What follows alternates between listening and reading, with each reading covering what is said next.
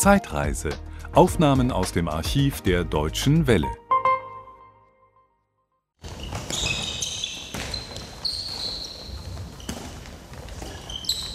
Donnerstagmorgen im Westen Kölns. In einer streng abgeschirmten Halle der Sporthochschule trainieren neunzehn hoch- und kantig gewachsene Handballer für die Olympischen Spiele. Heute stehen Angriffs- und Verteidigungssituationen in Unterzahl auf dem Programm. Immer vier gegen fünf, länger als eine Stunde geht das so.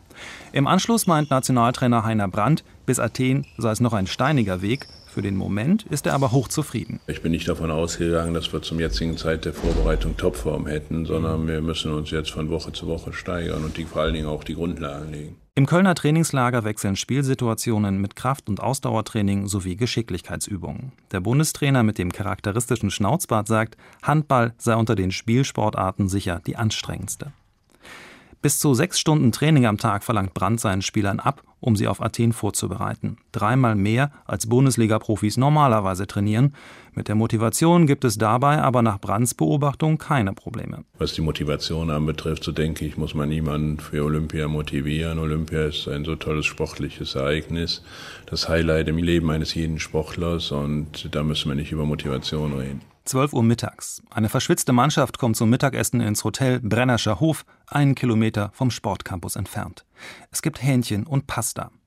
Der Kapitän der deutschen Handballauswahl, Markus Bauer, den alle hier nur Schorsch nennen, klagt nach dem Vormittagstraining in der Halle über Müdigkeit. Ich denke, dass das normal ist in der Vorbereitung, dass man ein bisschen müde ist, aber nach dem Aufwärmen, da geht dann immer schon einiges noch. Die Umstellung jetzt ist es eben, dass wir dreimal trainieren, und das sind viel im Großteil von uns eben nicht gewohnt gewesen, aber man gewöhnt sich an alles. Manchmal reicht es nach dem anstrengenden Tag sogar noch für ein Weizenbier. Dann ist aber Schluss, das hat der Trainer so festgelegt, obwohl das gar nicht muss, denn abends um kurz nach zehn geht bei den meisten Spielern ohnehin das Licht aus. Noch verschwenden die Sportler keinen Gedanken an die Gegner, die ihnen in der Vorrunde in Athen begegnen werden. Frankreich ist in der Gruppe B und Ägypten, außerdem Brasilien, Ungarn und Gastgeber Griechenland. Kapitän Bauer: Die spielen ja noch gar nicht, also die haben ja auch noch keine Spiele gemacht, und was sollen wir uns da jetzt um die kümmern? Klar, von den Mannschaften, gegen die wir oft gespielt haben, da kennen wir die Gegenspieler, aber äh, was die letztendlich genau spielen, das wissen wir auch noch nicht. Der Trainingsbeauftragte an der Sporthochschule Köln, Professor Klaus Baum, ist von Haus aus Volleyballer. Seinen ersten Kontakt mit dem Handballsport hatte er in der Spielzeit neunzehnhundertfünfundneunzig sechsundneunzig, als er zusammen mit Nationaltrainer Brand den VfL Gummersbach fit machte. Jetzt ist er wieder dabei, und wenn er von den Anforderungen der Sportart erzählt, dann bekommt sein Blick etwas Leuchtendes. Im Handball gehört Ausdauer dazu, Schnelligkeit, Wurfkraft, Sprungkraft, also alles Attribute, die, die aus ganz unterschiedlichen Bereichen kommen. Und das alles zusammen macht den Handball so interessant auf der einen Seite, aber auch relativ schwer zu trainieren. Baum aktualisiert den Trainingsplan mehrmals am Tag. Manchmal schmeißt er ihn auch komplett um. Statt Laufen steht dann Geschicklichkeitstraining auf dem Programm. Baum lobt, wie pflegeleicht die Spieler sind.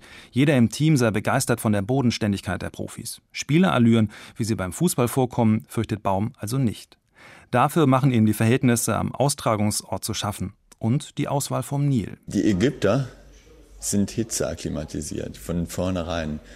Und ich weiß nicht, ob die Griechen es bis zu den Olympischen Spielen hinkriegen, die Hallen voll zu klimatisieren.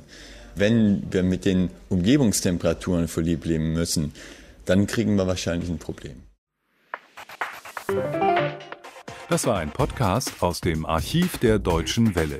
Schön, dass Ihnen das Angebot gefallen hat. Empfehlen Sie uns doch bitte weiter. Deutsche Welle.